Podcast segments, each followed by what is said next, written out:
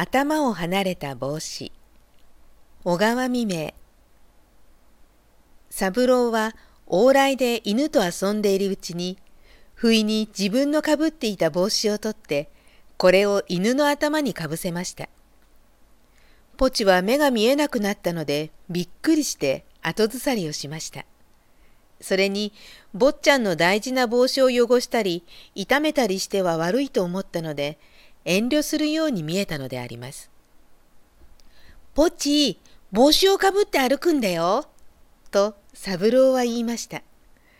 私は帽子はいりません。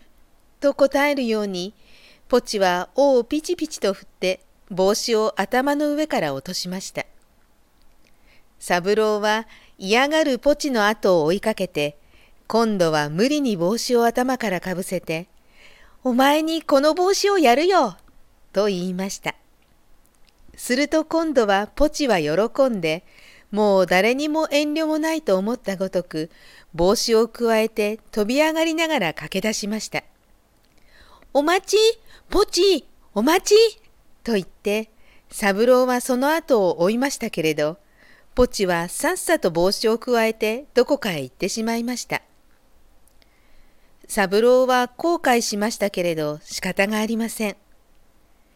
ポチは坊ちゃんから帽子をもらって嬉しくって身の置きどころがないように方々へ帽子をくわえて駆け回っていました。しかしいくら嬉しくても犬には帽子の必要がなかったのでした。こうして帽子をくわえて遊んでいるうちに、ふとポチは野ネズミか何かを見つけました。彼は帽子を口から離すと、今度は野ネズミを捕らえようとして追いかけました。野ネズミはよっぽど犬より利口ですばしっこかったので、小さな体を小株のあたりに潜めたかと思うと、もう姿は見えなくなってしまいました。あいつどこへ隠れたのだろう？と、ポチはあちらの木の下やこちらの草の根を分けて探していましたが、ついに見つからなかったので、諦めてつまらなそうな顔つきをして、お家を思い出して帰っていったのです。道の傍らに小学生のかぶる帽子が捨てられて落ちていました。そこへ帽子を持たない甲府が通りかかってその帽子を見つけました。こんなところに子供の帽子が落ちている。友達同士で喧嘩でもして捨てたのかな。と言って拾い上げました。子供のでは俺の頭に合うまい。と言いながら自分の頭に乗せてみました。すると帽子は頭の半分ほど入ったのです。甲府は子供の帽子をかぶって道を歩いたのでした。甲府は野原の中に立っている電信柱の上で仕事をしていました。故障のある箇所を修繕したのです。しかし下を向くとちょっと頭にかかっている帽子がなんだか落ちそうな気がして気にかかったので彼は頭から帽子を取って電信柱の頂にかぶせておいたのです。彼はタバコを飲みたいと思ったけれど我慢をしていました。そのうちに仕事が終わったので、甲府は急いで降りてタバコを飲みました。そして帽子のことなどを忘れていました。しばらくしてから思い出したが、わざわざ上がって役にも立たない帽子を持ってくる気にはなれなかったのでした。風が吹いたらそのうちに一人でに飛んでしまうだろうとそんなくらいにしか思わなかったのです。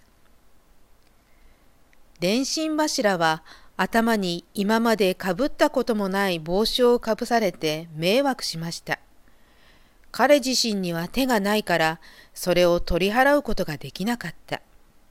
そして今まで遠方を見回したのに今はめくらになったと同じく何も見られませんでした。なんで私にこんなものをかぶせたのだろう。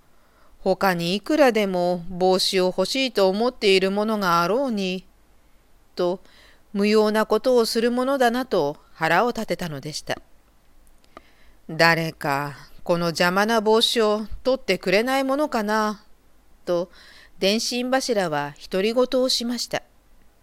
しかし風より他には彼の訴えを聞くものがありません。風さん風さんあなたの力ではこの邪魔者を取り去ることができませんか？さあ一つやってみましょう。と風は答えて電信柱にかぶさっている帽子を吹き飛ばそうとしました。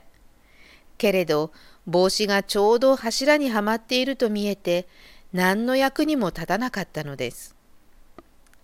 電柱に止まったおしゃべりのスズメは柱が妙なものをかぶって困っているのを見てチューチュー笑っていました。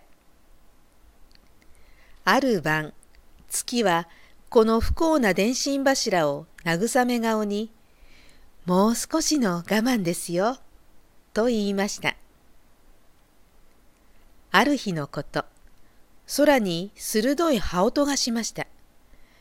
電信柱はもう秋になったから、いろいろの鳥が頭の上を渡るけれど、こんなに力強く羽を刻む鳥は何の鳥であろうと考えていました。それはわしでありました。光る目で下界を見下ろしながら飛んでゆくうちに、わしは電信柱のかぶっている帽子を見つけて、つーっと降りると、それをさらっていってしまったのです。電信柱には全く思いがけないことでした。初めて夜が明けたような気がしました。その後、三郎も犬も甲府も、そして電信柱も、この帽子の行方について知ることができなかった。ただ一人、月だけは世界中を旅しますので、それを知りました。帽子は山の林のわしの巣に持って行かれて、その中に三羽のわしの子が入って、暖かそうに巣から頭を出していました。